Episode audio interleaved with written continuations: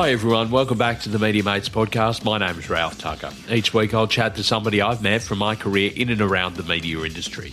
All of them have such great stories to tell. I'm not Michael Parkinson or Andrew Denton, but I do enjoy chatting to interesting media people about where they've been, where they're headed next, and everything else in between. My guest today is Natalie Peters from 2GB.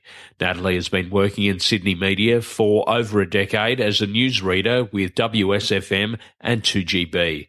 She chats about how working in the snow opened her eyes to the media world, learning her craft under the watchful eye of a Sydney radio icon, and hitchhiking her way to cover the Christchurch earthquake.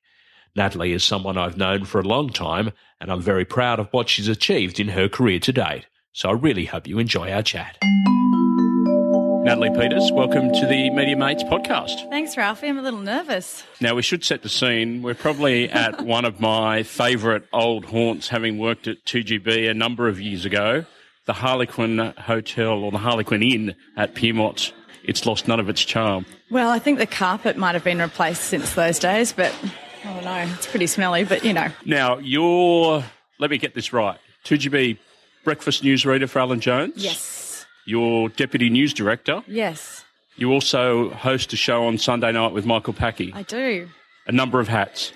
Yes, at the moment, yeah, very busy. And comfortable with all of those? Yeah, it's a, it's a juggling act, but I mean, they all play into each other, I think. And, um, you know, there are so many people at 2GB that do work for a different, a few different departments. You know, we've got Mark Levy, who's on air pretty much 24 7, but he's doing sport with the newsroom or, you know, hosting or calling football games. So everyone kind of does a little bit, and that's pretty cool to get those opportunities, yeah. And how long have you been there for now? It's almost six years since I came over from WS. Wow. Yeah, six years in, in October. So time flies. And it's certainly gone quickly for you, you think? Yeah, for sure. Gosh, it doesn't feel like that long ago that I was at WS. Every now and then I still say we, as in talking about what we did in the WSFM newsroom. Um, so yeah, it doesn't feel like that long ago at all. Let's go backwards and work it out and sort out a timeline for you. Was media something that was always something that you wanted to pursue, or was it, did you have a different career path pegged for yourself? Well, I had many career paths pegged for myself, I guess. I kind of through high school saw all sorts of things that interested me and and um, at one stage I wanted to be a cop. Um, what else was there? You know, I, I wanted to be a ski bum, which I did for a few years early on. But yeah, once I got to year 12, I thought, right, um, I really like the idea of the communications degree. I had a few friends that were signing up for it, so I put my name down for it and um, went to Sydney Uni, and that's kind of where I got into it. But I had been doing a bit of community radio, so I really did love radio. Um, I just thought that that communications degree would give me a few options in those areas, and yeah, so I went for it. Where did you do the community radio? Two triple R, actually, down at Wow. Ryde on uh, or Gladesville, I guess it is, on Victoria Road, and they taught us how to panel. And I think Mum was my only caller, um, and she requested Creedence, I think, Clearwater Five. I was like, I don't even know what that is, but sure. And um, you know, we used carts and learned how to, you know.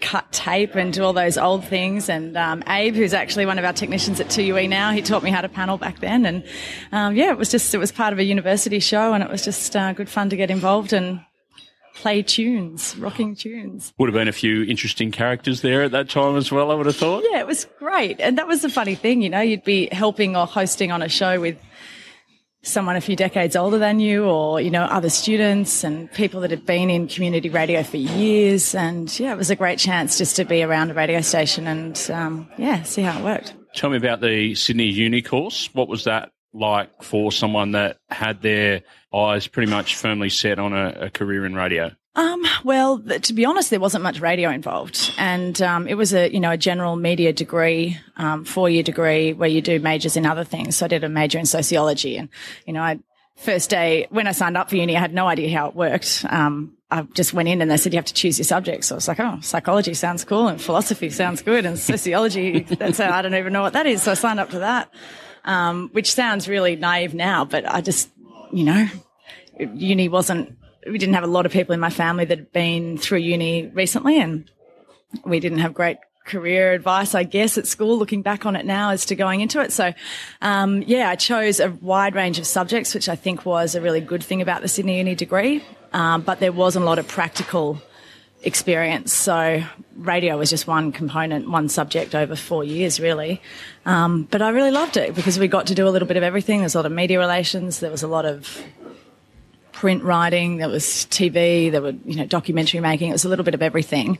And then it also had the the other side of being able to do economics or sociology or whatever else you chose to do. So yeah, it was it was a good time and um, it was a good course. I think. Yeah. It's funny that a whole lot of people that you speak to when you talk to them, if they go to university, they seem to go to CSU, whereas Sydney Uni doesn't really rank up there. Was there many people within your course that went on to greater things in, in media? Yeah, definitely. I mean, Gemma Jones, who's now, I think, editor at the Telly, she was, um, she and I used to do all our assignments together because we were both pretty much working full time at the same time as uni. So she was a cadet at the Telly, um, doing overnights and then coming to uni um, during the day. It certainly doesn't have the reputation of Bathurst when it comes to journalism, and a lot of people have gone off into government, um, PR, those kind of media relations roles. But I think it came down to where you did your internship. We had a six month internship program, and um, um, it came down to going out and getting your own experience in media if you wanted to be a journo. It wasn't like we had a radio station at the school, for example, like Bathurst or even UTS has two SER at the moment. So you did have to go and get a bit more experience. Um, you know, I joke about Sydney Uni students being great at writing an essay about what's wrong in the media and not necessarily being able to get in and fix it themselves. But, you know, that has changed a lot. I did it, I was like the second year to go through, showing my age. So it's changed a lot since then. And I think um, no matter which degree you do, you have to go out there and get your own practical experience. Now, where did you do your work experience or your internship? I actually did it in the States. Um, by that stage, I was doing a lot of skiing. So I was living in Jindabyne in the winter and driving up to uni um, three or four days a week and staying up in Sydney and then driving back down to work in ski resort for the weekend and um, then going overseas for my uni break. So from November through March, I'd work in the States. And while I was over there, I worked for a PR ad agency that had a few big clients like um, Utah Travel, the, the big tourism body over there, and Deer Valley, which was the resort I was working at. So I actually didn't do it in media as such. I was working in the States and, and actually was by that stage had kind of gone off the radio idea and thought that wouldn't be possible and being a journalist journalist would be too hard and I'd never be good enough to do that. So I went on the PR side of things and was really enjoying that route. And um, so I did mine over there. And what sort of led you back to pursuing that career in radio? Like you said, you seem to be hell bent on, you know, enjoying the, the life as the ski bunny and doing all those kind of things, yeah. which, you know, um, there was the opportunities there down at the ski fields with media units and so forth and doing all that kind of thing, which maybe would have opened the door for you. Well, perhaps. that's, that's actually how it, that's how it happened. So I, um, once I was, I did a, a little bit of work experience uh, for the media department at Perisher Blue, as it was called then, and um, we'd get up at four in the morning and go up there and just help them out holding the flecky and, you know, I don't know, trudging through the snow and doing hair and makeup and things like that. And um, that was a really great time to learn from those guys down there about reporting. Like it was, I mean, it's slightly PR style reporting, but it's still the reporting skills. And it was um, after doing um, a full time season at Perisher, I called 2UE and I'd been doing their snow reports and said, oh, do you mind giving me a go on the phones or whatever you do? Can I come in? And um, so that's how I ended up um, up at 2UE in Sydney. But I also did a little bit down at Snow FM, and I remember walking into the studio and thinking, I've got a degree in communications, and I don't know what any of these buttons do. And um, so, pretty much that day, I applied to go to AFTRS and to do radio as a post grad one year full time course because I just thought, right, I've been skiing for six years. I did a lot of seasons back to back and had studied communications and had kind of put the radio thing to the side and then decided, you know what, I'm going to give it a go. And um, so it was via Perisher that I got to 2UE. It's amazing how many people go through university courses or college courses or whatever and then get to the end of it and realise they've put a whole lot of time and effort into learning about these things, but the practical experience doesn't marry up in any way, shape, or form, which I don't know whether it reflects badly on the university courses or it's the fact that it's nice to get a nice background in all of that kind of thing. But in reality, unless you live it, you never understand it. Oh, yeah. You know, I think if I hadn't gone to AFTRS for the year, I could never have walked in um, to get a job in a radio station. I don't think. I mean, I mean, a lot of people did. I don't want to diss the Sydney Uni course too much, but you're right. It wasn't practical. Like I think the radio component of reading news was sitting at a desk in a classroom with a like with a microphone in front of you that wasn't plugged into anything, no headphones, and that was learning to read the news. And we had great lecturers and and you know a lot of a lot of practice and a lot of theory, but in the end, not actually doing it. But that's what the work placement component of the course was for. And, you know, a lot of people just went out and got their own jobs and did work in the holidays. And I think they're the ones that have gone through and landed in media.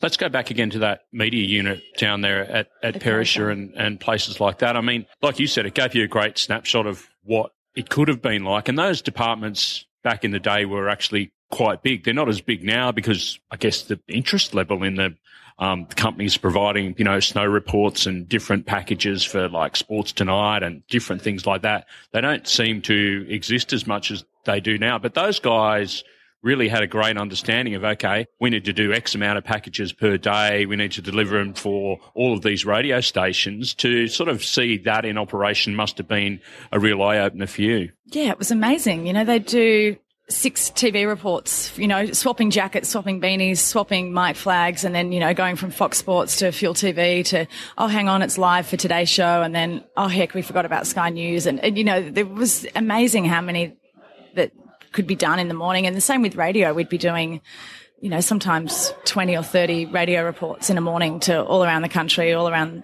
the, the state, especially in New South Wales. But um, I think that gave me an understanding of how where all the radio stations were. To be honest, that was a really good grounding there.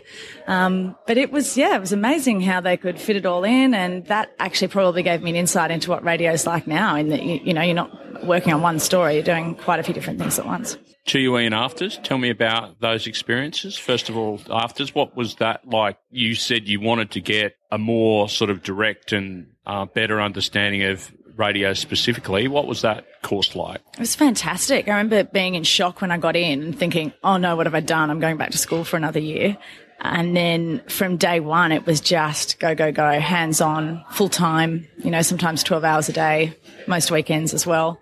And you were doing everything from hosting music shows, not playing Creedence this time around, um, to, you know, working out advertising budgets and promotions and um, doing interviews. And it was one of those courses that covered every angle of a radio station, which was really good. And that's, you know, that comes in handy just having that knowledge of what the salespeople are doing down the other end of the building and things like that. But that's where I realized I really want to do news. And um, that's where I met Glenn Daniel and Corinne McKay, actually, who I ended up working for at WS. And I just, I just loved it. We had Jason Morrison and all sorts of amazing. Um, oh, Paul Murray was there, another lecturer. We just had contact with some really great former AFTRS students, some of them, but otherwise just people who are working in the industry. And it just made me realize, yep, I definitely want to do news. There's no doubt that's the the area of radio that I'm that I want to be in. Was that when it was a um, more selective course? Because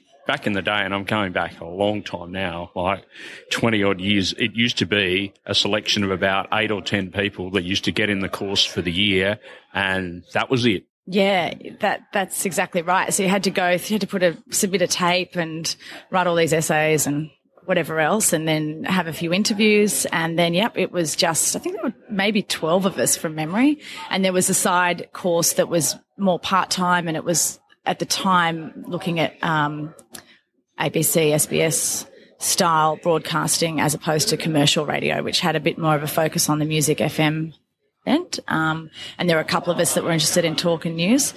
But yeah, you're in it for the year, and it was it was full on. It was out at Macquarie Uni at the time, and uh, it has since moved to Fox Studios at Moore Park, and it's a great facility. But yeah, it's intensive, similar to I guess Macleay if it were to be just focused on radio. You mentioned there the 2UE experience when you went in there and you thought, oh God, I need to do something there. What was it about that place there that you thought, okay, I really need to get a better understanding of what's going on? Well, I think it was more Snow FM walking into a, a radio station, you know, a commercial brand new radio station at Jindabyne thinking, gosh, this is a bit different to, to R. And then at 2UE, you know, seeing I was producing and uh, as a casual at this stage, I was still I think finishing my final year at um, at uni, and I was just doing any shift I could get and answering the phones, and then moved on into producing and. Um, I think it was just watching the newsroom on the other side of the glass and just thinking that's where I want to be. And yeah, I need to need to work out how to use all this equipment and, and how to do this a little bit better. And I guess having been through years of uni, I thought further study was probably the best way to do it, you know, rather than working my way through, which I did at the same time. But at the, at the time, it just seemed like the right thing to do was to go back and learn how to do it. So you met Glenn and Corinne and they sort of opened the door for you to get to, to WS. How did that all eventuate? Obviously, you'd finished your, yeah, your so, um. I was working at 2UE over, um, after the ski season and over the summer doing, you know, producing on breakfast and um, producing for Clive Robertson, which was great fun, and um, some fill-in shifts around the place. And then when I got into AFTRS, I, I left 2UE because it was a full-time course. And then um, I met Glenn and Corinne during the course at AFTRS. And then towards the end of the course, um, Corinne called and offered me a position at WS. And um, I originally told her that I had to think about it, which makes me laugh now. Uh, but I just thought I had to go regional. You know, I just thought, no, I can't take a job in Sydney. I, have got to go back to Cooma or I've got to go somewhere else now. Um, because AFTRS and the degree at Sydney Uni, they really drummed it into us that you're not going to get a job in Sydney radio. It's just not the way it works. And um, yeah, since then, Corinne and I are very close friends, and, and she laughs all the time, thinking, you know, I wanted to slap you when you said you were going to think about it. Well, take me through that conversation.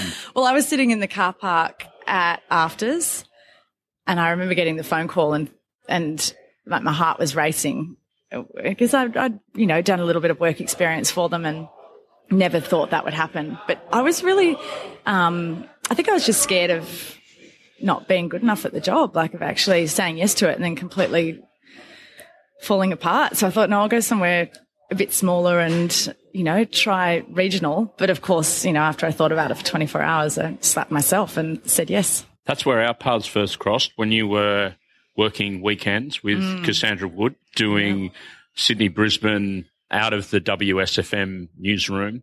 I remember having a conversation with Leanne Lincoln, who was working there also at the time. And I said to her, I said, gee, these girls on the weekend are good. And she said, yeah, yeah, they'll be good. And I said, oh, Cass seems to be like really confident. And she said, yeah, yeah, she is, and she'll be good, but Nat will be the one that will be, be really good as well. And I went, yeah, I believe you. And then it was just like, I think for you, it was more so about, like you said before, the self belief kind of thing, backing yourself and, and wanting to make it work. Whereas like you and Cass were both really hard workers and you knew what to chase. And it was a really good part of your development phase to have Corinne and Glenn like right by your side to give you the feedback that you needed.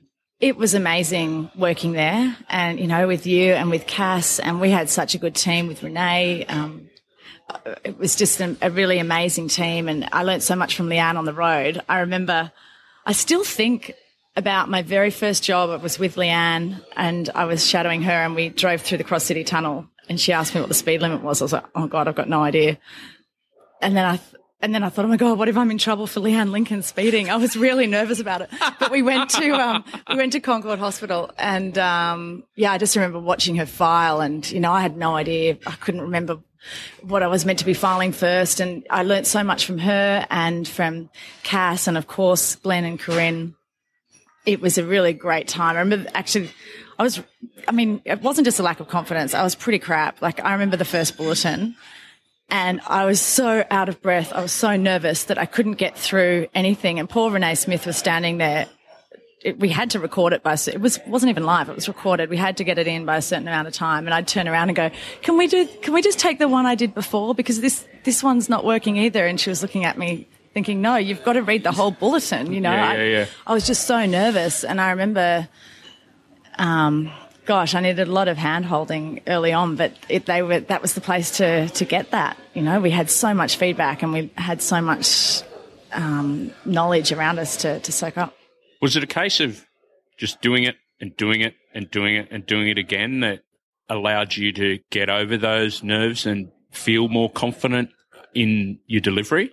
Oh, it felt good after I'd done one. Like, once I got one through. Yeah, definitely. I think, um, and it was also getting getting air checked. You know, Glenn Daniel would sit down with us and go through the bully and listen back, and you know. I don't know. He's just the best air checker you could ever have, really. And he spent a lot of time with us. But yeah, it's just it's just practice, but also learning what to do. Like uh, you know, I I hadn't been in a newsroom. That was my first newsroom job. So once we were, once we were shown, yeah, you just practice and practice. And Cass was a huge support for me. Um, she was so great at writing sport and, um, we, we had a really good little team going on weekends there. And I think I learned a lot from Cass as well. Like you say, I mean, I tell anyone that works in radio that they haven't really experienced a radio newsroom unless they've worked with Glenn Daniel because without doubt, the best in terms of, as you said, air checking other staff, but also just the fact that he'd back his staff. He's also just so professional in every aspect of getting the news together. So that means him turning up at work at ridiculous hours, like hours before anyone would contemplate getting out of bed, going through every paper with a fine tooth comb. Just, I think I would say that to anyone, and I still say that to anyone, to just work a day with Glenn Daniel and you'll learn more than any courses that you could ever have written in the history of radio. 100%. And I feel really lucky to have worked under him for quite a few years there. I mean, it starts with his immaculate desk. Like every, he's got these piles of releases, you know, they're, they're in an order, everything has its place and it goes from there. You know, he's organised and structured in what he does. His his hours are planned out. His bulletins are planned out, and I think that was really important to learn early on.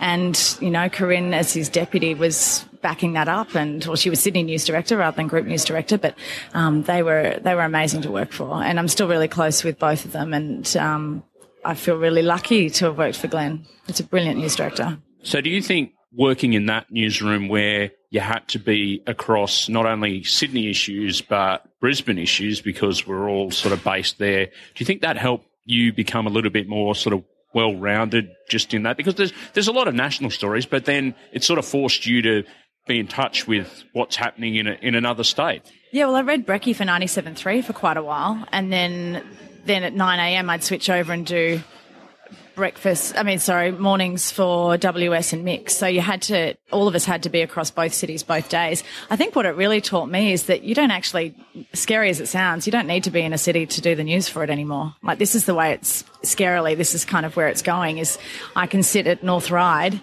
and be in touch with police media up there and all the, all the different services. I can be rolling on state parliament on the computer watching it.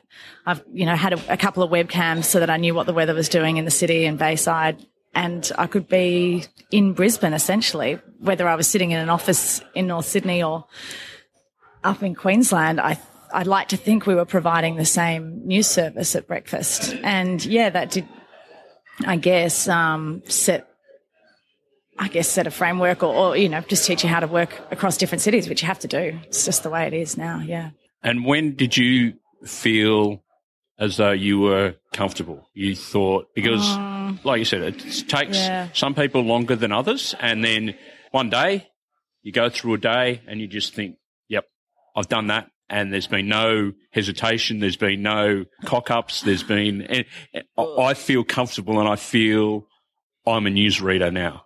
Gosh, that's a really tricky question. Um, I don't know if I've ever really felt really comfortable with it. Really? Isn't I mean, oh, the cock ups are still happening. Um, uh, I think I course, said really. I said Malcolm Shorten yesterday morning, um, so that is still happening. I think. I think I've always, I remember the first day I read WS at 10 a.m. and felt really nervous and, um, and then, yeah, you get used to it. The nerves die down. I was so nervous about moving to 2GB when I went from WS to here and, and, um, and then, you know, each new role I get nervous about it and, you know, just worried about. Why is that? Doing, do I don't know. I, I, um, I guess I care. And, and, not nervous to the point where I can't breathe and I'm shaking, although I've had that before. But um, I think I just, I just care and I just want to do a good job. I guess. Um, I am comfortable reading the news. You know, I don't think I'm not thinking about actually reading the news while I'm reading. I'm thinking about the story, and that's something Glenn always taught us that when you get in there, take a big breath. And no matter what's been going on out there, no matter how mad it's been for the past 25 minutes getting the bulletin together, take a breath and you've got to be in that moment. And so I think that while I'm, you know, still feel a bit nervous about doing it, while I'm actually doing it, I'm not thinking about the nerves, if that makes sense. Yeah. It's, it's more, um, it's more on the, on the way in and, and, the idea of, you know, taking a new job or accepting a new role that it comes with the nerves, but actually doing it at the top of the hour, you're, you're in the moment. As zen as that sounds. Yeah, yeah. I guess people would think that if they're listening to the radio station, and I've got mates that still ask me, so what do you do between the bulletins? And like, that's my most hated question of all time because essentially WS was different to 2GB. 2GB, you've got more resources and things like that, like in terms of people on the road that can file for you. Mm. WS, for the most part, it's just you a lot of the time or you and one other. And if you've got three stories that break at once, the time that you have to present it never changes. You can't ask for more time to complete an assignment. Like the hourly deadline is the hourly deadline, regardless of what's happening in the outside world. So was that hard to adjust to initially, just trying to get all of those pieces to the puzzle and put them all together and present them in a, a fashion that people would listen to on the radio. Yeah, editing is um, is one of the tricky things, and as you said, there's the the clock's ticking. It's not like you've got time, like for example at uni or when you're practicing to to craft it and you know spend hours thinking about it. It's you're on a deadline. Um, again, the organisation that Glenn and Corinne used in their own editing, I think really helped all of us at WS. But, you know, we, we worked bulletins ahead there because you really were short staffed. And if one story came up, you'd be screwed. So you had to have a lot in the can for the next half hour and the hour after that. Yeah, I think um, nowadays, I mean, it still happens at 2GB. I just had to run out now when, you know, there's the Greyhound racing industry has just been scrapped. We've got credit ratings, Standard and Poor's going nuts. Uh, you know, everything was just happening and there's one person sitting in there. You know, that, that's, that still happens at, at yeah. 2GB, 2UE right now. And so that's something that I think yes, it happened in FM, but it still happens in AM, and it's just something you have to cope with. I guess makes you fast. You talked about going out in the on the road there with Leanne Lincoln in the early days at, at WS. Was on the road reporting something that also interests you, or because people go one of two ways? They love reading the news, or they love being out on the road. Some people are able to do both really well, but generally speaking, people prefer one over the other getting that taste at WS, albeit on a smaller scale to what you you do at 2GB now, what sort of pushed you in the way that in the direction that you wanted to go? To be honest, I'm still straddling both. I still love both sides of it. And at WS, I had this awesome gig where I read breakfast um, I think I was on mix at the time and then went out on the road for the second half of the shift. And that was my dream scenario. And then when I was offered a position at 2GB, it was similar. It was reading afternoons for Chris Smith, but on the road beforehand or after, depending on where the shift started and finished. And um, I've been lucky to kind of continue that through. Uh, for a while there, I was reading breakfast and mornings uh, for a couple of years, but now I'm back on reading mornings and then I'm on the road from nine till one or two in the afternoon whenever it finishes. Um, and I really like being able to do both. So I'm I'm still still torn between both of them. And what's um, the appeal for on the road reporting? What do you love about that? Oh, you're telling stories. You know, you're finding out what's going on, and you're calling it in. And the best thing about radio is it's happening right now, and it's immediate, and you can just call up on your phone and file. And yeah, I just love the adrenaline of it, and going out there and actually getting the story, the the journalism aspect rather than collating news and putting it together and reading it. So I, yeah, I still love both. Using words to describe a, a situation is something that the tools of the trade for any radio journalist, and that is a real skill and a real art. Who would you say taught you how to present that in such a way when you're out at the scene as an on-road reporter? Well, definitely Leanne had influence there because I was on the road with her in those early days. Um, Corinne McKay as well because she was the one I was filing to. And I remember my very first crime scene was at uh, North Ryde at some kind of village where priests were living and someone had been stabbed and there was blood everywhere and there was a trail of blood and you could see these two hands on, on the white wall. And I described it to her in the Vox and she was getting, drumming in, you know, have you checked your facts? she's like, is it blood? I'm like, well, yeah, it's blood. So have you checked?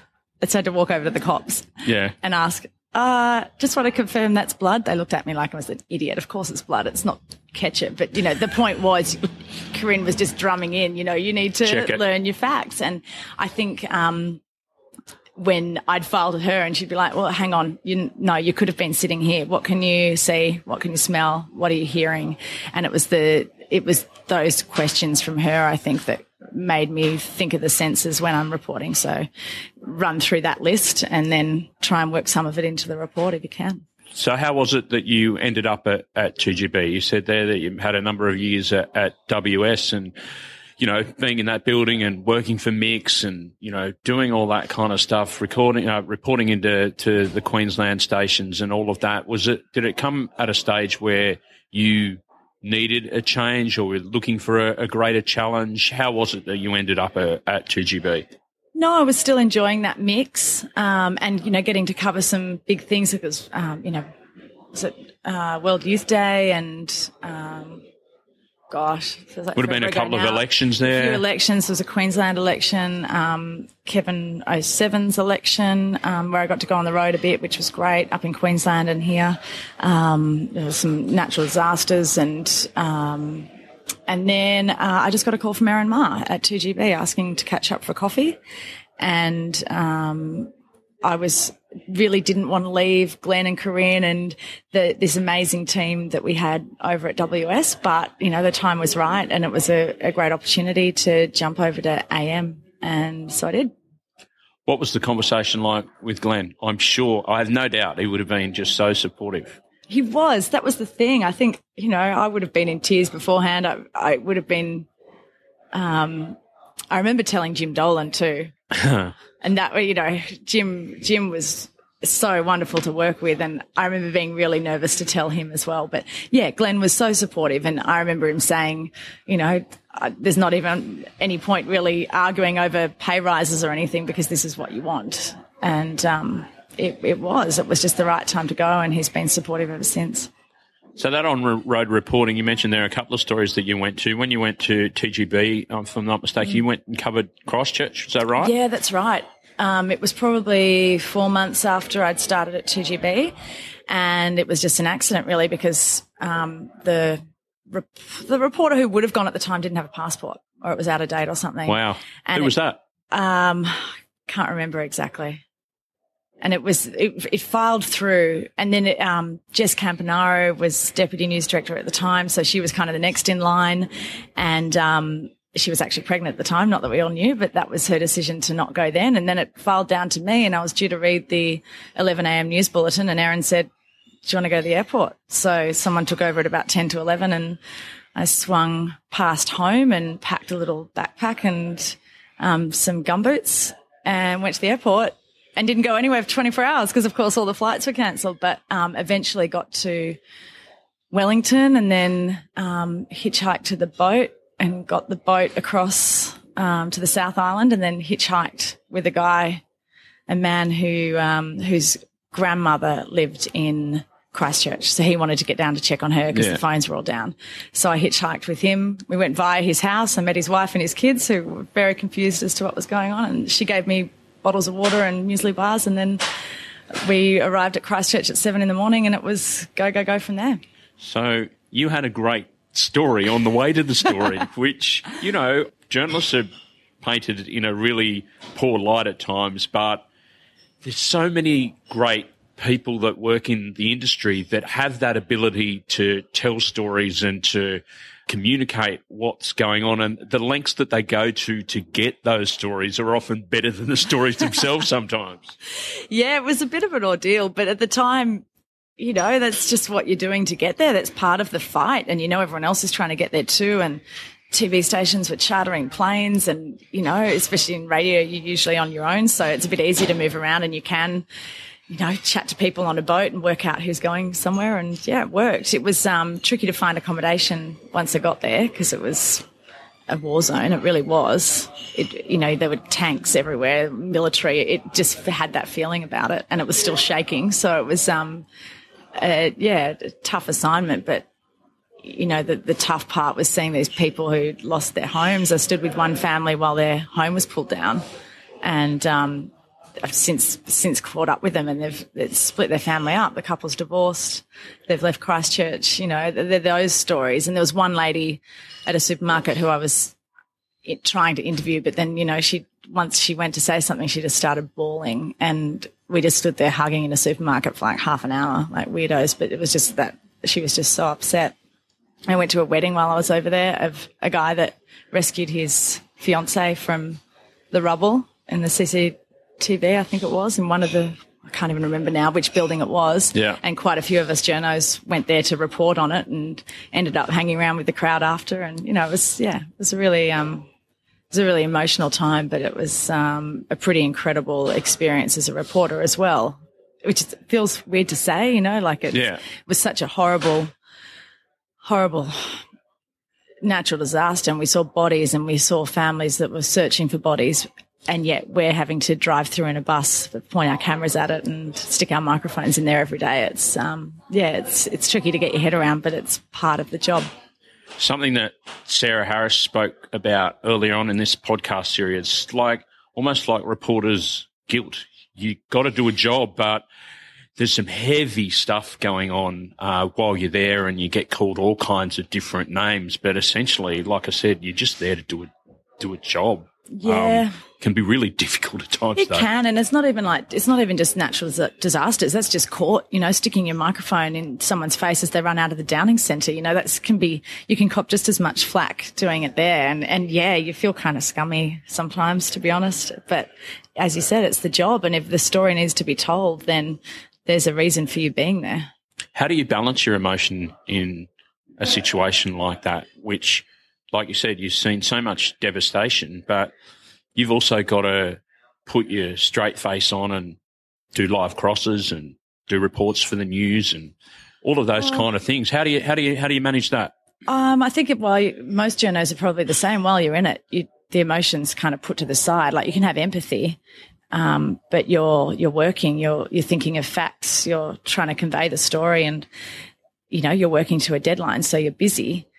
I don't think it's till after that you often pause and realize, or, or you know, or, or maybe you don't. You just move on, and you know, as you've said before, us journos like to, drink, so maybe it's that's the coping mechanism rather than dealing with the emotion at the time. But I think you just put it aside. You do your job, and then you know sometimes it comes back after, and you you feel it a little bit. Um, but otherwise, it's just business as usual, I guess. Another thing that is business as usual, dealing with emotional uh, conflict on more so on a, an internal level when we sort of reflect back on the merger between 2UE and mm. 2GB, well, probably be 18 months ago now. What was that time like working in that environment when speculation was swirling around as to what may or may not happen? Now, I lived through it mm. in 2003 when the similar sort of thing happened, but it didn't go through. What was it like when it actually came to pass? Yeah, well, that's the thing that I'll talk about 2UE and 2GB merging has been around since before I was in radio. You know, it's been around forever. So I don't think I thought it was actually going to happen, to be honest. Um, it was tough. You know, it was tough for everyone at 2GB and 2UE just not knowing. I think that was one of the hardest things. Once the decision was made and, you know, we'd, we'd merged, it, it felt it was you know it was horrible. We lost really awesome people from 2UE and 2GB. We've had to merge. It's just a commercial reality, you know. It's I mean it happened to newspapers, it happened to TV rooms, and then suddenly it was happening to us. So yeah, it was a horrible time. It really was.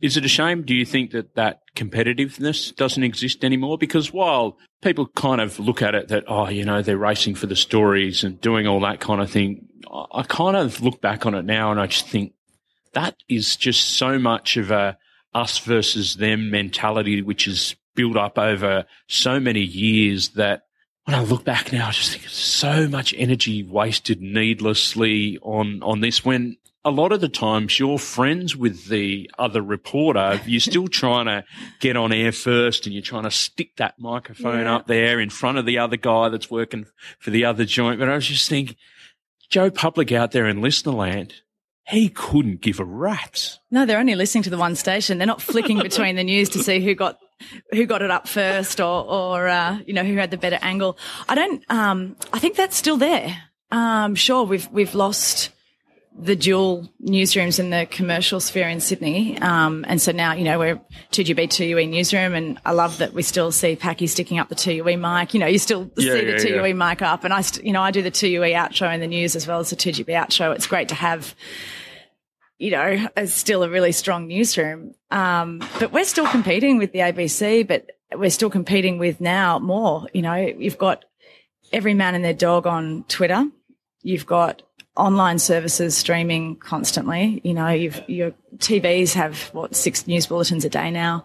Sky News is streaming live, so you're still trying to get it up first. In the it's nowadays you don't wait till the top of the hour. You know, you've got to be on live because everyone else is doing that. So I, I don't think the competition's gone. Um, maybe it's just spread out a little bit. It's not that 2UE versus 2GB at a press conference anymore, but it's it's still, you know, the reporter for Macquarie Media battling with everyone else to get it out there first.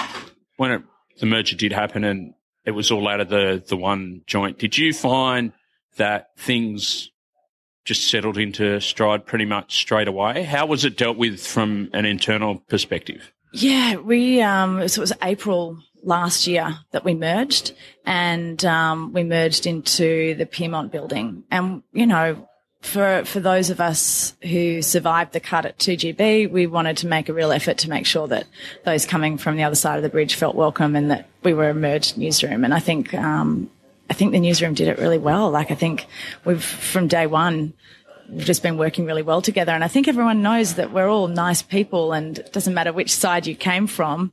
It wasn't our decision for it to happen. Um, and so, yeah, it's been working really smoothly, I think. And uh, yeah, I, there, there were all sorts of things said about how horrible it would be, but then it, it just worked, you know, and, and we were on air. I was on air reading 2UE breakfast on the following Monday. Like it just happened overnight. Take me through a day in the life of you. How does it work from the moment you get up? What time would you get up in the morning and what do you do to prepare for a day when you're reading on the Alan Jones breakfast show and then going out on the road, which you now do? Well, I'm up at 3.30, 3.40 if I don't need to Hit the snooze. don't need to rush. Um, in into the studio by about four thirty, and um, I'm reading wires, reading the papers, getting my head around what's happening, um, putting together briefs um, for for breakfast news, and um, I'm on air at about five fifteen, doing updates, um, like doing a cross with the the pre-breakfast program, and then I'm reading the news from five thirty. And then it's half hourly bulletins through to nine o'clock. And in between, like you said before, you're not lying around doing nothing. You're taking calls and putting in calls and um, rolling on programs. Interviews is one of the main things I do too. So when Alan's got the Prime Minister on, that's um, I'm rolling and turning that around for the next bulletin. Um, and then come nine o'clock, I'm out on the road. Usually, sometimes it de- depends day to day what the jobs list is looking like. Um, so today I was at a you know the Archibald announcement, which was great. Um, could be court, could be sport, whatever whatever the day brings. Or I'm in reading the national pre-feed bulletins. So we do a, a national bulletin every hour. Um, so that requires a whole person in there. So some days I'll do that. Some days I'll be on the road, and then um, clock off sometime after twelve thirty. Now, talk to me about reading the news for Alan Jones. You mentioned you hadn't always sort of felt comfortable. Was that something that was that you wanted to do, or is that something that somebody said to you, Nat, we'd like you to read for Alan? Being the Sydney radio breakfast institution that he is, it must have been just like, wow. Well, yeah, I remember um, just even reading for Chris Smith in the afternoons. You know, was was huge. Just to read read the news on 2GB when I'd been listening to it for a long time. Um, was a lot to get my head around. And then I was filling in for Joel Larby on breakfast while he was away. So I guess that's how I eased into it. Um, but yeah, there's that pressure there when it's, you know, the Alan Jones breakfast show. It's just knowing how many people are listening and, and, um, you know, you've got to get it right. And same when you're reading for Ray Hadley or anyone really on on the station. You just, you've got that, the pressure of knowing everyone's listening. And um, after the Sochi Olympics, I came back and went full time into the breakfast role. So it's been two and a, two and a bit years in the in um, in breakfast. Any blow ups? Oh, you know, I'm trying to think of, of a particularly bad. Everyone's got good stories about yeah, blow-ups. Alan. He did get caught saying, "I think who's this woman reading my news once or something like that." But that's that's not a blow up. Standard. that's Alan. Um, no, you know what? It's one of those things where you you've just got to you've just got to put your head down and work and get it right.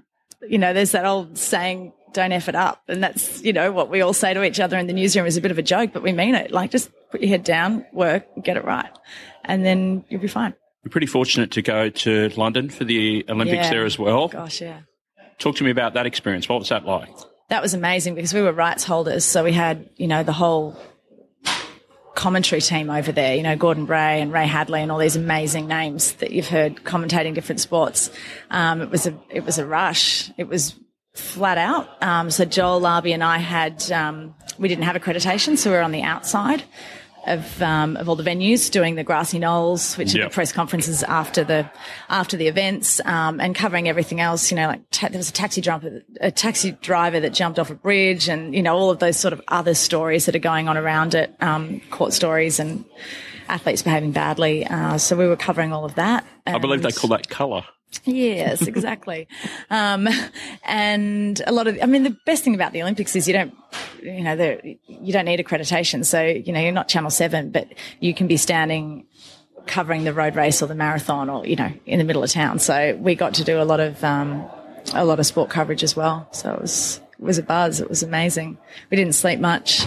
Um, you know, met some incredible people, interviewed some amazing athletes, and yeah, kind of gave me that Olympic bug. Over the summer, you were given the opportunity to work with Michael Pachi to present your own show on a Sunday night. Yeah, Just you two, um, filling in for Miranda Devine, and it turns out that she never came back. So you're still there.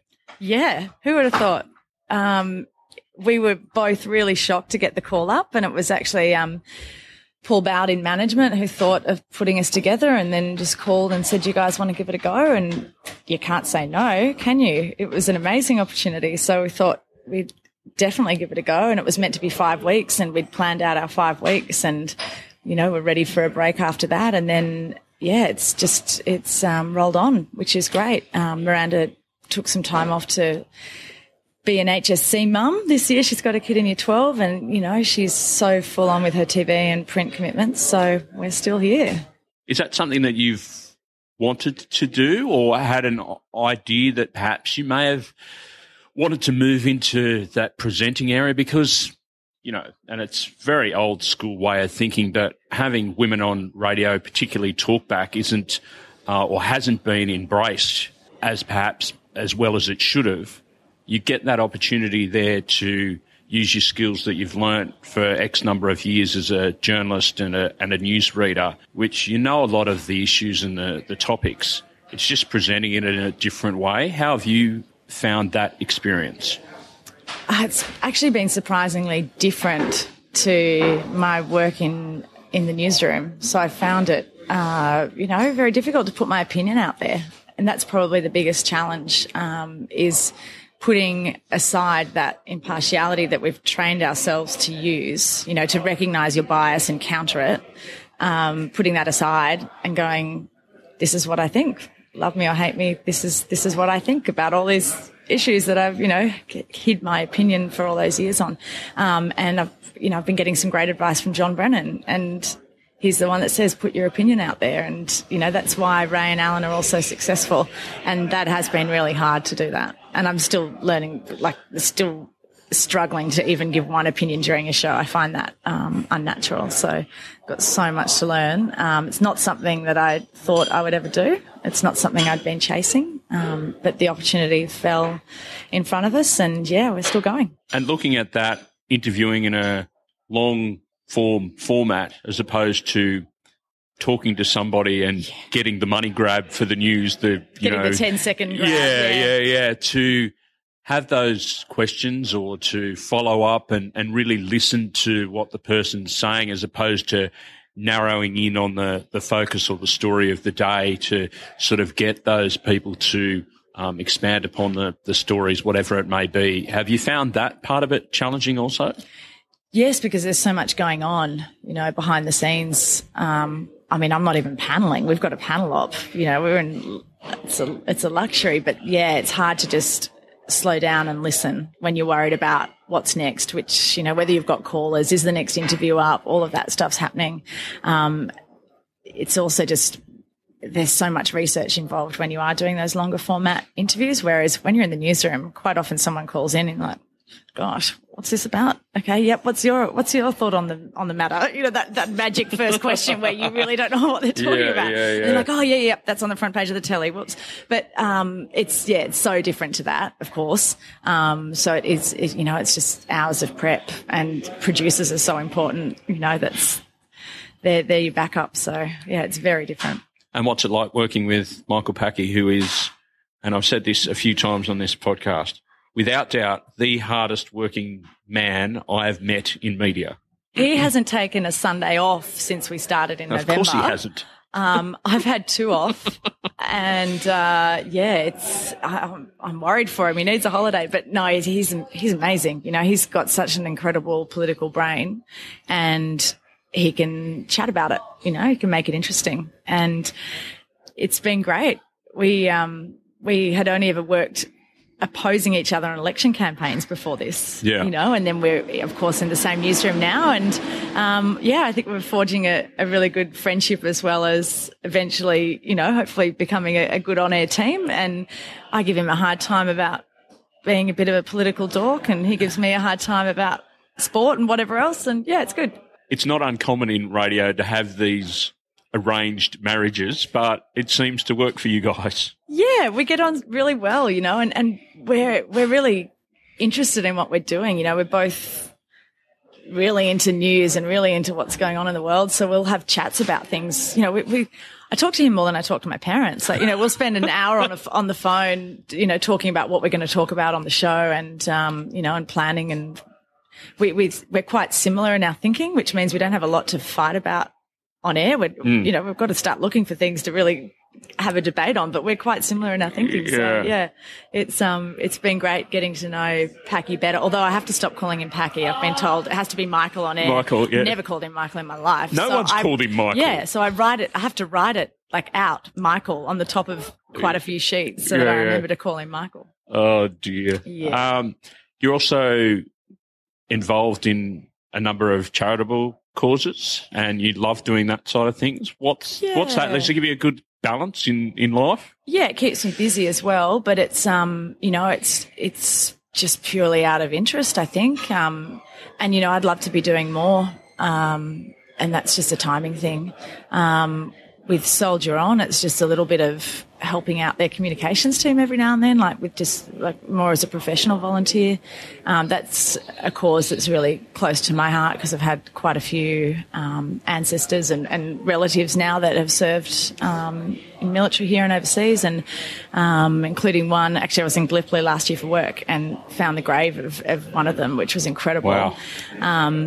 But also another one suffered terrible um, melancholy, uh, which is now considered post-traumatic stress disorder, and was on and off a boat in Gallipoli and ended up dying in Egypt, and you know was just traumatized. And reading through his um, military inquest and to what he was, what life was like for him day to day, suffering from post-traumatic stress disorder, it just makes you really um, well, it makes me sad, but it also makes you realise what we have to be doing for the guys that are serving now. So that's where my interest in that comes from.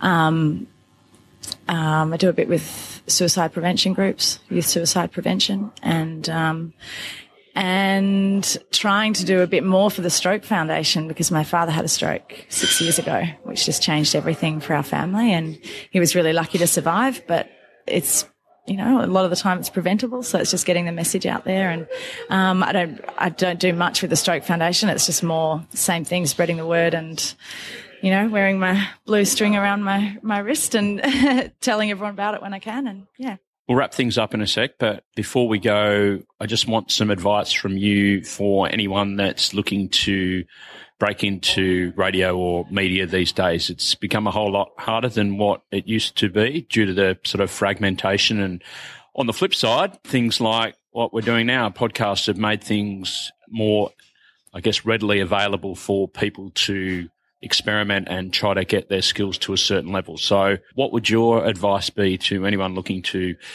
get a start in radio or, or media? Firstly get those skills up you know start a podcast volunteer do internships you know we, we actually don't get that many people contact us at 2gb wanting internships really? yeah i run the program um, and we really just don't get that many quite often you know none from a university in a whole year so you know ask um, it's put in the call, find out who to speak to first, do it properly and, and ask for work experience. It's a great opportunity.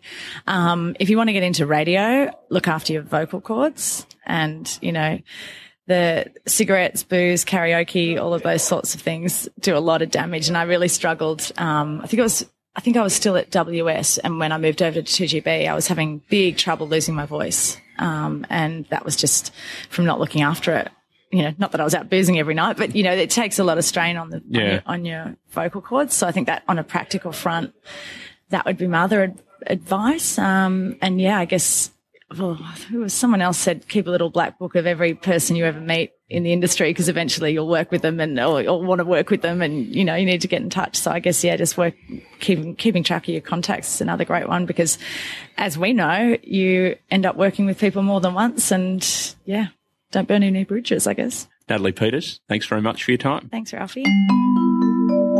There she is, Natalie Peters from 2GB. If you really enjoyed my chat today with Natalie, please let her know by sending her a tweet. She's at Natalie J. Peters. You can also follow us on Twitter, which is at MediaMatesAU. Check out the Facebook page. Most importantly, if you could subscribe in iTunes, that'd be great. It means you won't miss an episode. While you're there, leave a rating or review, and that way more people will learn about the show. Until next time, I'm Ralph Tucker, and this has been the Media Mates Podcast.